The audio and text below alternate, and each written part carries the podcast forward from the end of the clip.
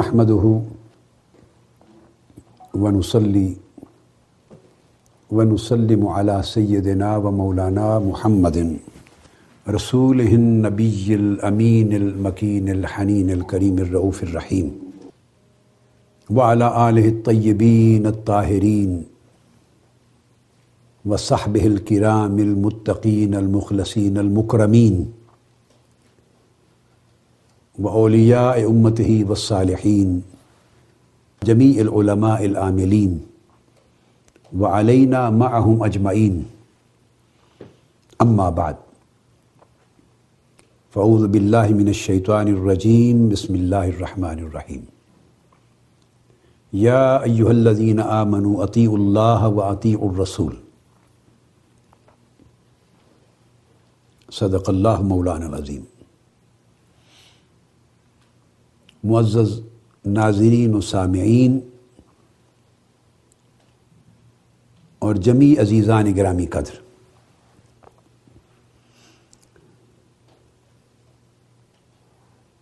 ہم اس وقت اللہ جل مجدہو کی توفیق سے قرآن و سنت کی روشنی میں عقائد صحیحہ کا بیان کرتے ہوئے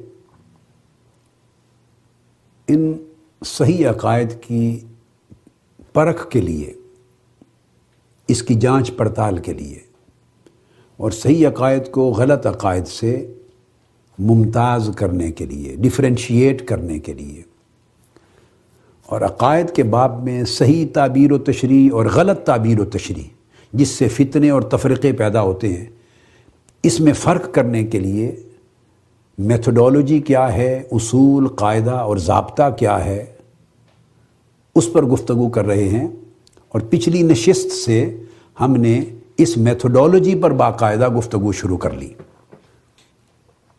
اور اس ضمن میں پہلا نقطہ جو ہمارے زیر غور ہے، وہ ہے کہ یہ تصور جو بعض لوگوں نے اس کو فروغ دیا اور آج لادینیت کو چاہنے والے اور عملاً اپنی زندگی کو دین سے خالی رکھنے والے اور دین کے حدود اور قیود اور دین کے احکام سے گریز کرنے کی طبیعتیں جو ہیں، وہ اس کو اپناتی چلی جا رہی ہیں۔ اس فلسفے کو کہ صرف قرآن کافی ہے، گویا تمام عقائد یا احکام اور شریعت کے تمام معاملات کو کہتے ہیں صرف قرآن میں جو آیا وہ مانیں گے۔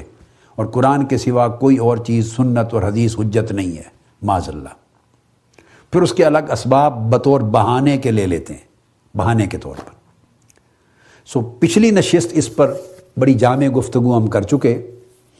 میں نے اس پر انالیسز کیا پچھلی نشست میں کہ اس کہنے کا نتیجہ کیا ہے۔ آج کی گفتگو ہم یہاں سے شروع کر رہے ہیں کہ اگر یہ کہا جائے اور اس کو عقیدہ بنا لیا جائے کہ صرف قرآن کافی اور قرآن کے سوا اور کسی شے کو یعنی سنت نبوی کو، حدیث نبوی کو حجت نہیں مانتے معذ اللہ۔ تو اس سے خود قرآن ہی کا انکار لازم آتا ہے۔ پچھلی نشست میں میں نے ثابت کیا کہ اس کہنے سے پورے دین کا انکار لازم آتا ہے۔ اور دین کی تزیق ہو جاتی ہے، دین ایک کھلونا بن جاتا ہے۔ اور مرضی کی تعویلات باطلہ کا راستہ کھلتا ہے۔ آج کی نشست میں ہم کریں گے کہ یہ آیات قرآنی کا انکار ہے۔ اور میں نے پچھلی نشست میں ایک بات کہی، وہ جملہ دہرا رہا ہوں کہ کم سے کم ڈیڑھ سو آیات قرآن مجید کی ایسی ہیں، ڈیڑھ سو آیات، جن سے حضور علیہ السلام کی اطاعت کا حجت ہونا اور واجب ہونا۔ آقا علیہ السلام کی سنت کا حجت ہونا، واجب ہونا، اور اللہ کے برگزیدہ رسول کے اس و حسنا اور آپ کے فرمان، اور آپ کے ارشاد، اور آپ کے فیصلے، اور آپ کے حکم کا فرض و واجب ہونا لازم آتا ہے۔ تو ایسا کہنے سے قرآن مجید کی ڈیڑھ سو آیات کا ایک ہی جملے میں انکار ہو گیا، کفر ہے۔ اور ان ڈیڑھ سو آیات کے علاوہ پھر اور بہت سے مقامات ہیں جن سے میں نے یہ بات واضح کی کہ ایسا خیال کہ صرف قرآن حجت ہے اور کسی اور شے کو نہیں مانتے۔ پھر اس کے بعد قرآن مجید کی سینکڑوں ہزاروں تعلیمات ایسی ہیں جو احکام کے باب میں آتی ہے اور عقائد کے باب میں آتی ہے کہ ان کا کوئی مفہوم اور مراد ہی متعین نہیں ہوتا۔ کوئی معنی ہی متعین نہیں ہوتا۔ پھر ہر شخص من مانی تعویل کر کے تو دین کی تزیق کرتا ہے۔ تختہ مشق بنا لیتا ہے پورے دین کو۔ تو اس طرح پورے دین اسلام کا عملی طور پہ انکار ہو جاتا ہے۔ اب میں بطور نمونہ چند آیات اس وقت کوٹ کرتا ہوں اور پھر میں ایک اگلی ترتیب کی طرف روانہ ہوں گا بات میں۔ کہ کس طرح کی آیات ہیں جن کا انکار لازم آتا ہے۔ جس بطور نمونہ پانچ، چھ یا سات آیتیں اس وقت دیتا ہوں۔ ان ڈیڑھ سو آیات میں سے ڈیڑھ سو آیات میں سے چھ سات ایسے بطور نمونہ کوٹ کرتا ہوں۔ ایک آیا کریمہ تو میں نے شروع میں اس کا حصہ پڑھ لیا کہ ایمان والو، اللہ کی اطاعت کرو اور اللہ کے رسول کی اطاعت کرو۔ اس کی تفسیر تو میں آگے چل کے انشاءاللہ علمی انداز سے رکھوں گا آپ کے سامنے، مگر موٹی بات سمجھ لیں، بنیادی۔ کہ واؤ عاطفہ ہے عطی اللہ و عطی الرسول، اس کا معنی ہے اور۔ اور جب درمیان میں اور لگتا ہے واؤ عاطفہ، تو وہ مغایرت چاہتا ہے مطلب یہ ہوتا ہے کہ وہ دو چیزوں کا حکم دیا جا رہا ہے۔ مثلا اگر کوئی کہے کہ اپنے والدین کا ادب کرو اور اپنے اساتذہ کا ادب کرو، یہ حکم دے، تو اس کا مطلب بڑا کلیئر ہے۔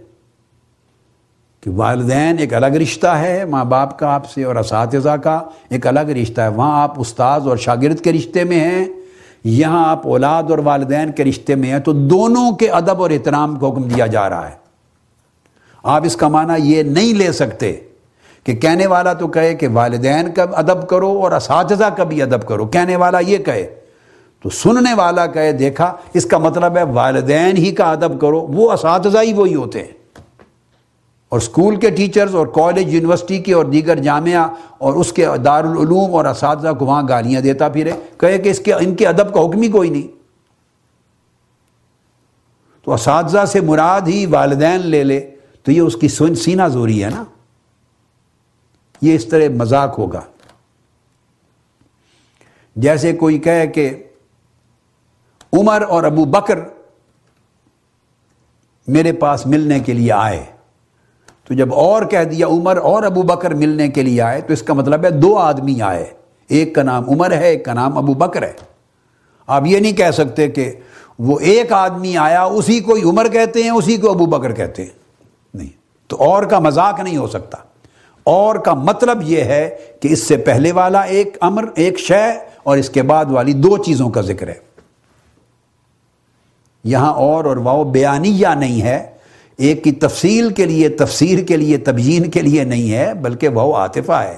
دو چیزوں کا فرق ہو رہا ہے۔ اسی طرح پھر آگے تیسرا لفظ آتا ہے، وہ اول امر منکم اور ان کا، ان کی بھی جو تم میں سے مین آف اتھارٹی ہیں اول امر ہیں۔ جو تمہارے عمرا ہیں آئمہ ہیں، پیشوا ہیں۔ ان کے لیے لفظ اتیو کو نہیں دہرایا، ان کی اطاعت کو کنڈیشنل کر دیا کوالیفائڈ کر دیا. یہ ایک الگ بحث ہے. اس کی ذکر، اس کا ذکر انشاءاللہ آگے آئے گا. تو واؤ کے ساتھ تین الگ الگ حکم دے دیے. اللہ کی اطاعت کرو، اللہ اور اللہ کے رسول کی اطاعت کرو، اور جو تم میں سے اول الامر ہیں. تو جب واؤ لگتا چلا گیا، تو آپ تھری ان ون نہیں کر سکتے. ٹرینٹی نہیں بنا سکتے. One in three and three in one کہ all three are just one and the same thing ایسا نہیں کر سکتے۔ اس کا حکم ہے، آگے اس کی تفصیل انشاءاللہ آ جائے گی۔ تو اس آیت کا کھلا انکار ہے، اللہ پاک کیٹیگوریکل کہہ رہا ہے، اللہ کی اطاعت کرو، اللہ اللہ ہے۔ وہ رسولوں کو بھیجنے والا ہے، وہ قرآن کو نازل کرنے والا ہے۔ اگر اللہ کے ہاں یہ تصور مقبول ہوتا کہ اطاعت صرف اللہ کے حکم کی ہے، تو اللہ کا حکم قرآن میں پایا جاتا۔ ہے عطی اللہ سے مراد اللہ کی اطاعت کرو یعنی اللہ کے حکم کی، اللہ کے احکام کی اطاعت کرو۔ اور اللہ کے احکام کون سے ہیں؟ جو اس کی نازل کردہ وہی قرآن مجید میں، اس کی کتاب میں ہیں جو کتاب اس نے بھیجی۔ تو عطی اللہ کا مطلب تو ہو گیا، قرآن کی بات مانو، قرآن کا حکم مانو، قرآن کو حجت مانو۔ دیٹس اٹ اگر کوئی اور شے دین میں حجت نہیں ہے، اور قرآن کے بعد کسی اور شے کی ضرورت نہیں ہے تو آپ اللہ سے زیادہ بہتر سمجھ رہے ہیں دین کو گویا۔ اللہ اگر یہ سمجھتا، یہ فرماتا کہ میرے احکام کے سوا اور جو قرآن میں میرے موجود ہیں احکام، ان کے سوا کوئی شے حجت نہیں۔ تو اللہ کیوں فرماتا؟ اتی اللہ و اتی الرسول۔ اللہ کے حکم کی اطاعت کرو اور رسول کے حکم کی اطاعت کرو۔ اللہ کا حکم مانو اور رسول کا حکم مانو۔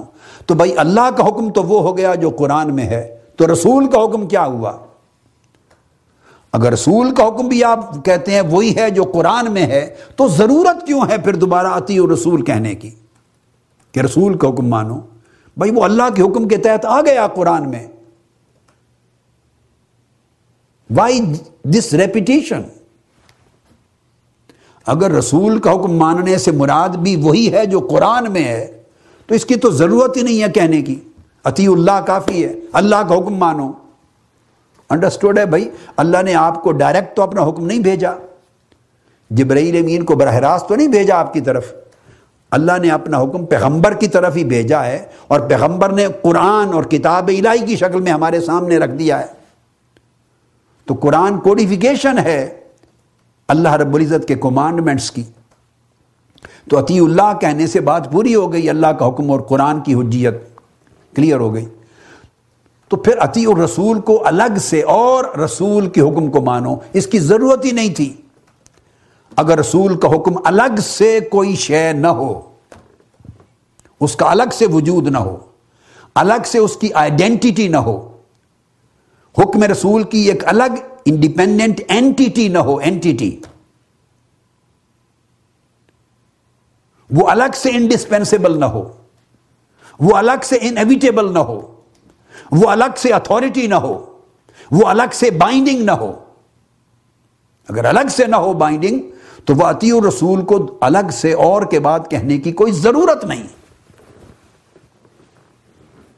اور معذ اللہ قرآن مجید ایسے کوئی بے معنی اور بے مراد کلام تھوڑا کرتا ہے قرآن۔ ایک ایک لفظ کا ایک معنی، ایک مراد، ایک ضرورت، ایک ریلیونس اور ایک سگنیفیکینس ہے۔ تو اس آیت کا کھلا انکار ہے یہ کہنا کہ قرآن کے سوا کوئی شے حجت نہیں اور ہم کوئی ضرورت نہیں۔ اسٹیٹ اوے قرآن کے ساتھ کفر ہے۔ اللہ کہہ رہا ہے کہ ضرورت ہے میرے حکم کی بھی اور میرے رسول کے حکم کی بھی۔ اور ہم کہہ رہے ہیں نہیں ہے۔ تو یہ کفر ہے۔ اسی طرح دوسری آیت کریمہ ہے۔ فرمایا، وما آتا کم الرسول فخو وما نہا کم ان فنتہ جو کچھ رسول صلی اللہ علیہ وسلم تمہیں دیں، جو حکم تمہیں دیں، جو فیصلہ تمہیں دیں، جو فرمان تمہیں دیں، وہ لے لو، اسے قبول کر لو، اسے اپنا لو، اس پر عمل پیرا ہو جاؤ۔ وما نہا کم ان اور جس چیز سے رسول پاک صلی اللہ علیہ وسلم تمہیں روکیں، منع کریں، اس سے رک جاؤ۔ بڑا کلیئر کٹ حکم ہے۔ تو اللہ رب العزت نے حضور الاسلام کے حکم کی، سنت نبوی کی، حدیث نبوی کی حجیت کو بیان کر دیا۔ کیٹاگوریکل اوتھینٹسٹی ایپسلیوٹ اوتھینٹسٹی تو اس آیت کا انکار ہوگا یہ کہنا کہ قرآن کے سوا ہم کسی چیز کی کو نہیں مانتے، حجت نہیں ہے، بس قرآن کافی ہے۔ سری کفر ہے اس آیت کے ساتھ بغاوت ہے۔ اسی طرح یہ آیت ہے قرآن مجید کی، اعوذ باللہ من الشیطان الرجیم۔ ومن یطع الرسول فقط اطاع اللہ جو کوئی رسول کی اطاعت کرتا ہے، اسی نے اللہ کی اطاعت کی ہے۔ تو یہاں اللہ رب العزت نے ایک بنیادی فلسفہ دے دیا کہ اللہ کے حکم کو ماننا ممکن ہی نہیں ہے۔ اس شخص کے لیے جو پہلے رسول کے حکم کو نہیں مانتا۔ سو جو کہتا ہے کہ رسول کی حدیث، سنت رسول پاک صلی اللہ علیہ وسلم کا فرمان، آپ کا اسوا آپ کی سیرت طیبہ، آپ کا حکم و ارشاد اور آپ کا فیصلہ حجت نہیں ہے آج میرے لیے۔ چودہ سو سال گزر گئے معذ اللہ اور صرف اللہ کا فرمان حجت ہے۔ تو اللہ نے فرمایا، دفع ہو جاؤ۔ یہ بدیانت بے ایمان، یہ مردود، یہ کافر و ملحد۔ میرے دین کا مذاق اڑانے والا۔ میں کہہ رہا ہوں کہ میرا فرمان وہی شخص مانتا ہے جو میرے رسول کا فرمان مانے۔ میرے حکم کو وہی مانتا ہے جو پہلے میرے رسول کا حکم مانے۔ میری اطاعت وہی شخص بجا لاتا ہے جو پہلے رسول کی اطاعت بجا لائے۔ میں فرما رہا ہوں کہ میرے رسول کی اطاعت بجا لانے کے بغیر میری اطاعت ہی نہیں ہے۔ رسول کا حکم مانے بغیر میرے حکم کو ماننا ممکن ہی نہیں۔ اور یہ کہہ رہا ہے کہ صرف اللہ کا حکم ماننا کافی ہے، رسول کی ضرورت ہی نہیں۔ اس کے حکم کی، حدیث کی، سنت کی۔ تو رسول کے حکم کو ہی حدیث کہتے ہیں یہ بات بھی سمجھ لیں۔ رسول کے حکم کو ہی سنت کہتے ہیں، رسول کے حکم کو ہی اسوا کہتے ہیں، رسول کے حکم کو ہی آقا علیہ السلام کا فیصلہ کہتے ہیں۔ حضور علیہ السلام جو فرما دیں، جو کر دیں، وہ آقا کا حکم بھی ہے، وہ فرمان بھی ہے، وہی سنت اور وہی حدیث ہے، وہی آقا کا اسوا ہے۔ تو اللہ رب العزت نے تو ایک فارمولہ ایک پرنسپل دے دیا کہ میرے حکم کو ماننے کا معنی ہی یہ ہے کہ رسول کے حکم کو مانا جائے۔ تو حدیث اور سنت کو پہلے حجت مانیں گے تو تب قرآن کا حجت ماننا آپ کا قبول ہوگا۔ تو اس آیت کریمہ کا بھی انکار ہے، ایسا کہنا کہ قرآن کے سوا کوئی شے حجت نہیں۔ پھر یہ ارشاد گرامی، اللہ رب العزت نے فرمایا وما ارسلنا من رسول اللہ بزن اللہ ہم جب بھی رسول کو بیچتے ہیں کسی امت میں، کسی انسانی طبقے میں اور بیچتے رہے ہیں، ہمارا مقصد رسولوں کو بیچنے کا ہوتا ہی یہ ہے۔ Sole objective of the raising of prophets raising of messenger sole objective ہم رسول ایزام کو، انبیاء رسولوں کو صرف اس لیے بیچتے ہیں کہ اللہ کے اذن سے لوگ ان کے حکم کو مانیں، ان کی اطاعت کریں، ان کے اسوہ زندگی کو فالو کریں، ان کی ہر ارشاد پر عمل پیرا ہوں اور ان کے حکم کو حجت اور واجب سمجھیں۔ انہیں فالو کریں جو کچھ انہوں نے کہا، جو کچھ انہوں نے کیا، جس چیز کی تعلیم دی، جس چیز کا ارشاد فرمایا۔ اس کو واجب سمجھیں، اپنی زندگی میں اپنائیں۔ ہم رسولوں کو بھیجتے ہی اس لیے ہیں کہ ان کی اطاعت کی جائے۔ ان کی سنت و حدیث اور ان کے اسوہ مبارکہ کو حجت سمجھا جائے اتھارٹی اس آیت کا کھلا انکار ہو گیا۔ اگر یہ کہا کہ اللہ کے سوا قرآن کے سوا کوئی شے حجت نہیں ہے۔ کیسے آپ، کون ہیں آپ کہنے والے؟ حجت نہیں ہے۔ قرآن کہہ رہا ہے حجت ہے۔ اللہ کہہ رہا ہے حجت ہے۔ اور ہم کہہ رہے ہیں حجت نہیں ہے۔ اللہ کا کلام حجت ہے۔ بھئی آپ اگر اللہ کے کلام اور قرآن کو حجت مانتے، تو جو کچھ قرآن نے کہا تھا، پھر اس کو حجت سمجھتے نا؟ اس کو حجت سمجھتے۔ یہ قرآن ہی تو کہہ رہا ہے کہ رسولوں کو اس لیے بھیجا جاتا ہے کہ ان کو حجت سمجھا جائے، ان کے فرمان کو، سنت کو، حدیث کو، ان کے ارشاد کو واجب سمجھا جائے۔ اس لیے ان کی بے ہوتی ہے۔ قرآن تو کہہ رہا ہے۔ قرآن ہی تو کہہ رہا ہے کہ جس نے رسول کے حکم کو حجت جانا اور واجب جانا اور اس کو مانا، اسی نے اللہ کے حکم کو حجت مانا۔ تو اگر آپ قرآن کو حجت سمجھتے ہیں تو قرآن جو کہتا ہے اس کو ماننا چاہیے۔ یہ کفر ہے قرآن کے ساتھ، دھوکہ ہے۔ اسی طرح یہ آیت کریمہ ہے۔ اس کا بھی انکار لازم آتا ہے، ایسا عقیدہ رکھنے سے۔ لقد کان لکم فی رسول اللہ اسوت حسنہ۔ لقد کان لکم۔ اے امت مسلمہ، قیامت تک۔ اور اے بنی نوع انسان۔ چلو جو قرآن کو نہیں مانتے، نان مسلم ہیں، ان کو تو ایڈریس نہ رہا۔ جو قرآن کو مانتے ہیں، جن سے قرآن مخاطب ہے، جو لکم میں آتے ہیں کہ اے مسلمانوں، تمہارے لیے۔ تو جو اس قرآن کے مخاطب ہیں، قرآن پر ایمان لانے والے ہیں، وہ سن لیں۔ قرآن کہتا ہے، قیامت تک تم سب کے لیے رسول پاک صلی اللہ علیہ وسلم کی ذات میں اس و حسنہ ہے.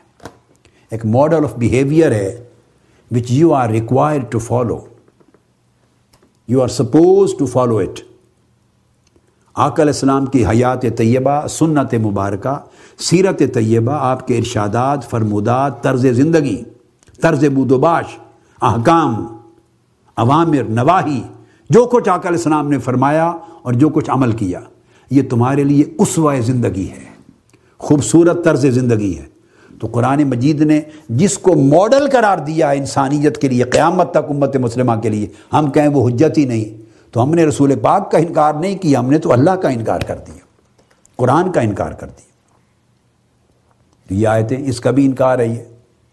پھر یہ آیت ہے قرآن مجید کی، قل ان کن تم تو اللہ فتبعونی یحببکم اللہ۔ فرما دیجیے، اے مسلمانوں، اگر تم اللہ سے محبت کا دم بھرتے ہو، اے مسلمانوں، اگر تم اللہ سے محبت کا دم بھرتے ہو یا اللہ سے محبت کرتے ہو، تو پھر فتبعونی میری اتباع کرو، میرے ہر حکم کو مانو اور میرے ہر عمل کو اپناؤ اور میری سنت و سیرت کو واجب جانو۔ اس کو فالو کرو، اس پر عمل پیرا ہو جاؤ فتح بے اونی میری غلامی اور اتباع اور پیروی اختیار کرو۔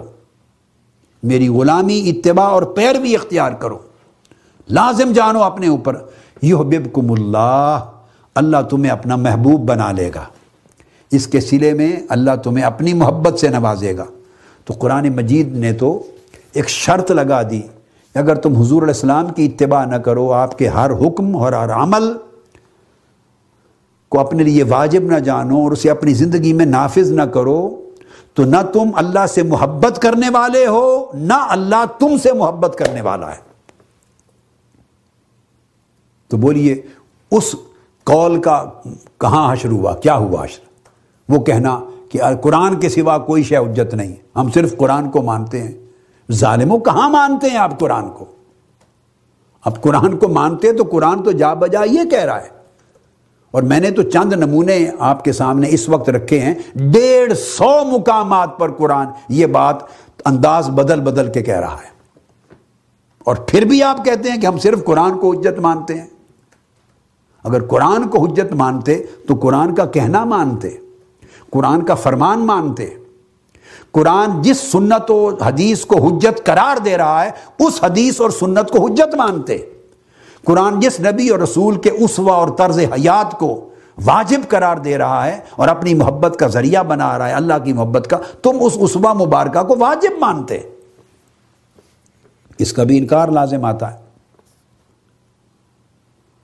اسی طرح قرآن مجید کا فرمان، فلا و ربی کا لا یؤمنون حتی یحکمو کفی ما شجر بینہم۔ ثم لا یجدو فی انفسهم حرجا مما قضیت۔ ویسلمو تسلیما فرمایا کہ نہیں نہیں، ہرگز نہیں۔ آپ کے رب کی قسم۔ لوگ جب تک اپنے درمیان کے نزاعات میں، اختلافات میں ڈیفرنسز میں اوپینینز میں آپ کو حجت نہ مان لیں۔ حجت۔ حتیٰ یو حق کے بوک آپ کو جب تک حجت نہ مان لیں۔ آپ کو اپنے درمیان فیصلہ کرنے والا نہ مان لیں، حاکم نہ مان لیں، حکم نہ مان لیں اتھارٹی نہ مان لیں۔ اور حضور علیہ السلام کا حکم اور فیصلہ آپ کے اوپر نافذ نہ ہو، اس کو نافذ العمل تسلیم نہ کر لیں اور اس کے نفاذ کو واجب تسلیم نہ کر لیں جب تک، حتیٰ یحق کے منہ کا فرمایا، فلا و رب کا لا یؤمنون، تم مومن ہی نہیں ہو سکتے۔ تم صاحب ایمان نہیں ہو سکتے۔ حتیٰ لا یجدو فی انفسہم حرجا مما قدیت اور کیسے؟ ثم لا یجدو۔ کہ پھر حضور علیہ السلام کے حکم کو اس طرح واجب مانو کہ تمہارے دلوں میں بھی کوئی بوجھ نہ ہو۔ کوئی تنگی نہ آئے۔ یعنی دل و جان سے شرح صدر کے ساتھ آقا علیہ السلام کے حکم کو اور حکمیت کو اور حاکمیت کو واجب جانو۔ اتھارٹی جانو۔ حجت جانو۔ وہ یوسلم و تسلیمہ اور آپ کے سامنے، آپ کے ہر حکم کی حجیت کے سامنے سر تسلیم خم کر دو، جھک جاؤ۔ کوئی انکار کی مجال نہ رہے۔ تو یہ میں نے چند آیات کریمہ بطور نمونہ آپ کے پیش کی کہ اس طرح کی ڈیڑھ سو آیات ہیں قرآن مجید میں جن کا انکار لازم آ جاتا ہے۔ تو عقائد کے درست اور غلط ہونے کی پرکھ کے لیے یہ پیمانہ غلط ہے۔ اب اس کو قرآن مجید کی روشنی میں آگے لے کے چلتا ہوں۔ اس فتنے کی جڑ کاٹیں گے پہلے، تاکہ پتہ چلے کہ اکیلا کہنا اللہ کا حکم کافی ہے، یہ گمراہی ہے۔ اللہ اور اس کے رسول کا حکم کافی ہے، یہ کہو۔ اکیلے کہنا قرآن کافی ہے، یہ گمراہی ہے، صرف قرآن کافی ہے، گمراہی ہے۔ کہو قرآن اور سنت کافی ہے اللہ اور اس کے رسول کا حکم کافی ہے۔ پھر اس کے اندر میتھڈولوجی کی آگے چیزیں اور سٹیپس آئیں گے، وہ میں اپنے اپنے وقت پر انشاءاللہ ہم آگے ڈسکس کریں گے کہ قرآن و سنت کافی ہے، اس کا معنی کیا ہے؟ اس کی تعبیر کا پیمانہ کیا ہے؟ ہم اس کی طرف آئیں گے۔ مگر ابھی ہم اس نقطے کو لے رہے ہیں کہ سنت سے قرآن کو جدا کرنا اور فقط قرآن پر اکتفا کرنا کفر ہے۔ حدیث رسول اور سنت رسول کی حجیت کا انکار کرنا اور اس کو جدا کر کے فقط قرآن کی حجیت اور قرآن کے وجوب پر اکتفا کرنا، یہ کفر ہے۔ یہ دونوں لازم و ملزوم ہیں۔ ایک دوسرے سے جدا نہیں ہو سکتے۔ قرآن سنت سے جدا نہیں اور سنت قرآن سے جدا نہیں۔ اور یہاں اب آگے ایک بات کرنا چاہ رہا ہوں۔ ایک بات یاد رکھ لیں۔ حضور علیہ السلام کی اطاعت اور آپ کے حکم کی حجیت اور آپ کے حکم کا وجوب ہمارے اوپر واجب ہونا۔ اسی طرح ہے قرآن کے ساتھ، اسی طرح رشتہ ہے اس کا۔ جیسے اللہ پر ایمان لانے اور رسول پر ایمان لانے کا رشتہ ہے، لازم و ملزم آپ کلمہ پڑھیے، لا الہ الا اللہ محمد الرسول اللہ صرف قرآن کو حجت ماننا اور رسول کے فرمان کو حجت نہ ماننا، حدیث و سنت کو حجت نہ ماننا ایگزیکٹلی اسی طرح ہے جیسے کوئی شخص کہے، میں صرف لا الہ الا اللہ کو مانتا ہوں اور محمد و رسول اللہ کہنے کو حجت نہیں مانتا۔ ایگزیکٹلی یہی بات ہے۔ کوئی آدمی صرف لا الہ الا اللہ پڑھے اور محمد رسول اللہ نہ پڑھے، کہ اس کی ضرورت نہیں رہی اب۔ وہ جس نبی نے لا الہ الا اللہ تک ہمیں پہنچانا تھا، جس نبی نے اللہ کی معرفت دینی تھی، جس نبی نے توحید سے ہمیں شناسہ کروانا تھا، شرک سے نکالنا تھا، اور لا الہ الا کا ہمیں ورد سکھانا تھا، وہ نبی آ چکا۔ اس نے ورد دے دیا، تعریف دے دی، قرآن دے دیا، اللہ تک شناسائی دے دی، شرک سے نکال دیا، ختم۔ اب وہ نبی چلے گئے۔ اب ضرورت نہیں۔ اب لا الہ الا اللہ، اصل میسج جو ہمیں دینا تھا وہ دے گئے، کافی ہے۔ ناؤ وی ڈونٹ نیڈ محمد رسول اللہ۔ ایسا کہنے والا کافر ہوگا، قطعی کافر ہوگا۔ اس کو لا الہ الا اللہ کبھی رفع نہیں دے گا۔ کیونکہ دین اسلام کا کلمہ محض لا الہ الا اللہ نہیں ہے۔ دین اسلام کا کلمہ کامل ہے، لا الہ الا اللہ محمد الرسول اللہ۔ جس طرح آپ محمد رسول اللہ کو لا الہ الا اللہ سے جدا کرتے، انکار نہیں کر سکتے اس کے وجوب کا۔ اور اکیلے لا الہ الا اللہ پہ اکتفا کر کے آپ مومن نہیں بن سکتے، مسلمان نہیں ہو سکتے۔ اسی طرح فرمان رسول کی حجیت کو اور حدیث رسول کی حجیت کو اور سنت و سیرت رسول کی حجیت کو اور اطاعت رسول کی حجیت کو الگ کر کے، انکار کر کے اللہ کے فرمان اور قرآن کی حجیت کو نہیں مان سکتے۔ کفر ہو جائے گا۔ دین کو ٹکڑے کر دینا ہوگا۔ آپ مسلمان نہیں ہو سکتے کہہ کر کے میں توحید پر عقیدہ رکھتا ہوں اور رسالت کا انکار کر دوں۔ تو جس طرح توحید اور رسالت کو پھوڑا نہیں جا سکتا، جوڑیں گے تو عقیدہ بنے گا ایمان۔ جس طرح لا الہ الا اللہ اور محمد رسول اللہ اس کو جوڑ کے اکٹھا بولیں گے تو مومن ہوگے ایمان ہوگا۔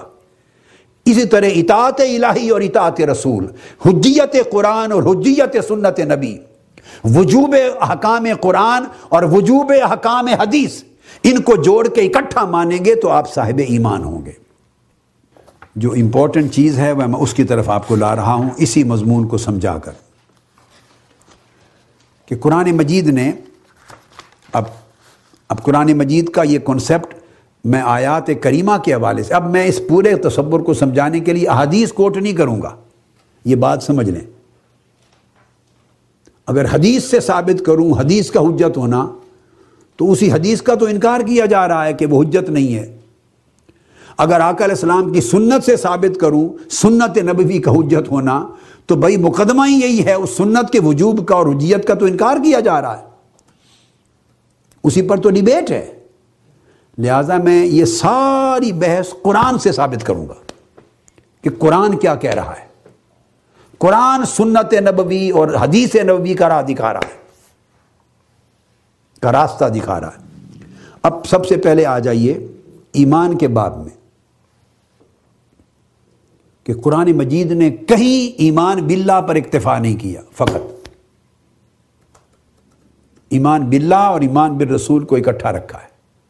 یہی سے اطاعت الہی اور اطاعت رسول کا اکٹھا ہونا یہ سبق نکلتا ہے۔ یہی سے حکم قرآن کے وجوب واجب ہونا اور حکم حدیث رسول اور حکم سنت رسول کا واجب ہونا، ان دونوں کا اکٹھا تصور یہیں سے نکلتا ہے۔ آغاز ایمان سے ہوتا ہے۔ قرآن مجید نے کہا یعنی جوڑا گیا ہے، اقتران ہے۔ ایمان باللہ اور ایمان بالرسول میں فرمایا، یا جو اللہ آ منو اب دیکھیے، یہ خطاب ہے ایمان والوں سے۔ اے ایمان والو، یا الذین آمنو اے ایمان والو آمنو باللہ و رسول اللہ پر ایمان لاؤ اور اس کے رسول پر ایمان لاؤ۔ اب آپ دیکھیے نا کہ مخاطب یہاں مومن ہے کفار نہیں۔ ایک خطاب کفار کو ہوتا ہے کہ اللہ اور اس کے رسول پر ایمان لاؤ، کفر سے نکالنے کے لیے۔ کہ اللہ اور اس کے رسول پر دونوں پر ایمان لاؤ گے تو کفر سے نکلو گے شرک سے نکلو گے یہ ایک شرط ہے۔ اب آپ مومن ہو گئے، تو مومن ہو کر انہیں خطاب کیا جا رہا ہے، یا یو الدین آمنو اے ایمان والو، جو آلریڈی اللہ اور اس کے رسول پر ایمان لا چکے ہیں، توحید و رسالت کی شہادت دے چکے ہیں اور مومن ہو چکے ہیں، اب انہیں ایڈریس کیا جا رہا ہے، اے ایمان والو آمنو باللہ و رسول ہی اللہ اور اس کے رسول پر ایمان لاؤ۔ تو چلو بھائی، ایک درجے میں ایمان اللہ پر بھی دلوا دیا تھا اور اللہ کے رسول پر بھی ایمان دلوا دیا تھا۔ اللہ اور اس کے رسول پر ایمان لے آئے تھے، تبھی تو کفر و شرک سے نکل کر مومن ہو گئے۔ تو اسی پر بھائی اکتفا کر دیا جاتا۔ اسی کو سفیشنٹ ڈکلیئر کر دیا جاتا۔ اب تو مومن ہو گئے، مسلمان ہو گئے ہیں اب۔ اللہ کو مانتے ہیں، رسول کو مانتے ہیں۔ اب ان کے ایمان کو پکا کرنے کے لیے اتنا ہی کافی تھا کہہ دیا جاتا کہ اب ایمان آ مینو بلّہ اللہ پر ایمان لاؤ، کامل توکل کرو تقوا کرو۔ اللہ کی بندگی اختیار کرو۔ پھر اتنا ہی اتفاق کر دیا جاتا۔ چونکہ مومن تو آلریڈی ہو چکے ہیں۔ مگر اللہ رب العزت نے تو انہیں مومن بنا کر بھی ایمان باللہ اور ایمان بے رسول میں فرق نہیں کیا۔ دونوں کی اہمیت کو اکٹھا رکھا ہے، جوڑا ہے۔ یہ اقتران، یہ جوڑ لازمی رکھا ہے۔ اور فرمایا، ایمان والو، تم مومن نہیں رہو گے۔ پہلے تھا کافرو، تم مومن نہیں بن سکتے۔ تم ایمان والے نہیں بن سکتے۔ اگر اللہ اور اس کے رسول پر ایمان نہیں لاؤ گے تو۔ پہلا ایڈریس یہ ہوتا ہے۔ تم کافر رہو گے مشرق رہو گے، اگر اللہ اور اس کے رسول پر ایمان نہیں لاؤ گے، اور پھر جیسے جیسے اللہ اور اس کے رسول نے فرمایا، ان کے فرمان پر ایمان نہیں لاؤ گے۔ سو پہلا سٹیپ پورا ہو گیا، اب ہو گئے مومن۔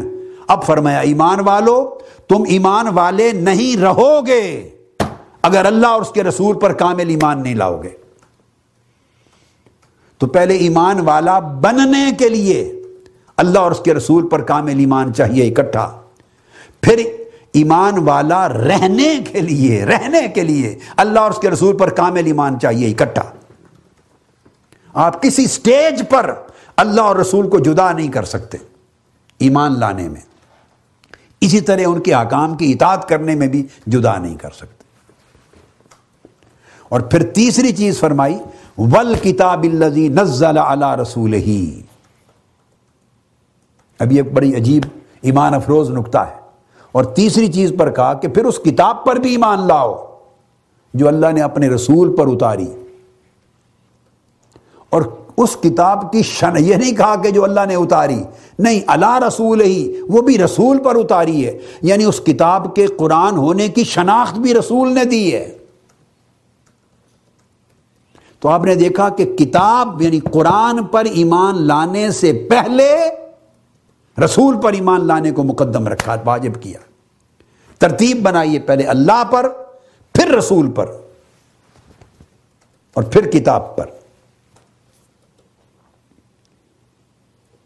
اسی طرح شاد فرمایا، انا ارسلنا کا شاہدم و مبشرم و نذیرہ یہ جو آیت کریمہ میں نے پڑھی، یہ سورہ النساء کی آیت نمبر ایک سو چھتیس تھی۔ بے شک ہم نے آپ کو شاہد بنا کے بھیجا، امت کے احوال کو دیکھنے والا۔ ان کی نگرانی کرنے والا، ان کی گواہی دینے والا بنا کر بھیجا۔ وہ مبشرن اور حضور کی راہ پر چلنے والے اور آپ کی دعوت پہ لبیک کہنے والوں کو خوشخبری بنا، دے کر دینے والا بنایا۔